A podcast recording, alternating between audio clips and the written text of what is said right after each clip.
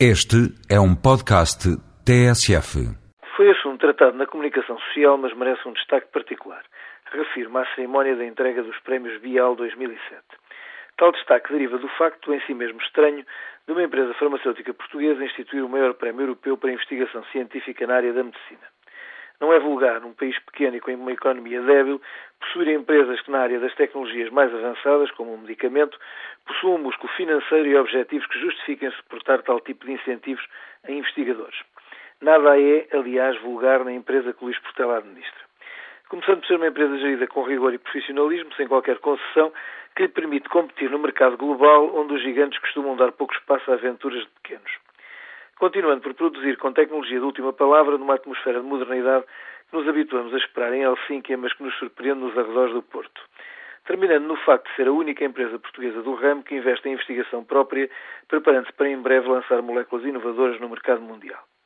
Para perceber o fenómeno e explicá-lo é necessário conhecer pessoalmente o médico Luís Portela, que em tempo decidiu interromper uma carreira clínica e de investigação de êxito para administrar e moldar a sua personalidade a empresa da família.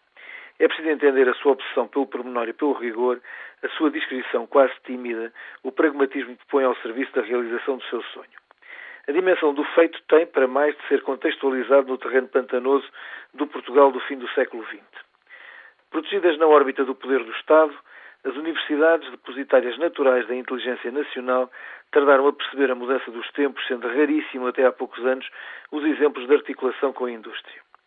Igualmente protegido na cómoda pacatez da segurança do mesmo Estado, o capital nacional sempre preferiu o pequeno negócio imediato e especulativo, evitando arriscar travessias nas águas agitadas da competição além fronteiras.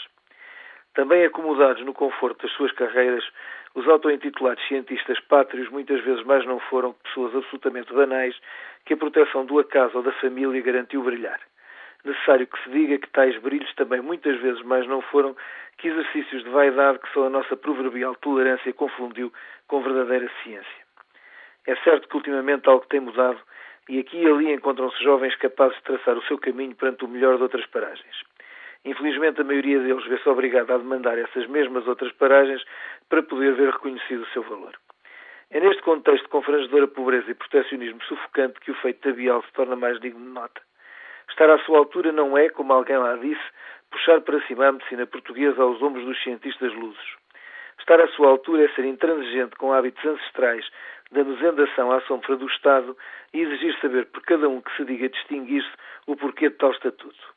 Estar à sua altura é, em última análise, ter a coragem de impor o seu caminho, um caminho difícil que exige verdade, que aceita o sonho como indicador de futuro, mas que não o autoriza como transformador da realidade em ficção.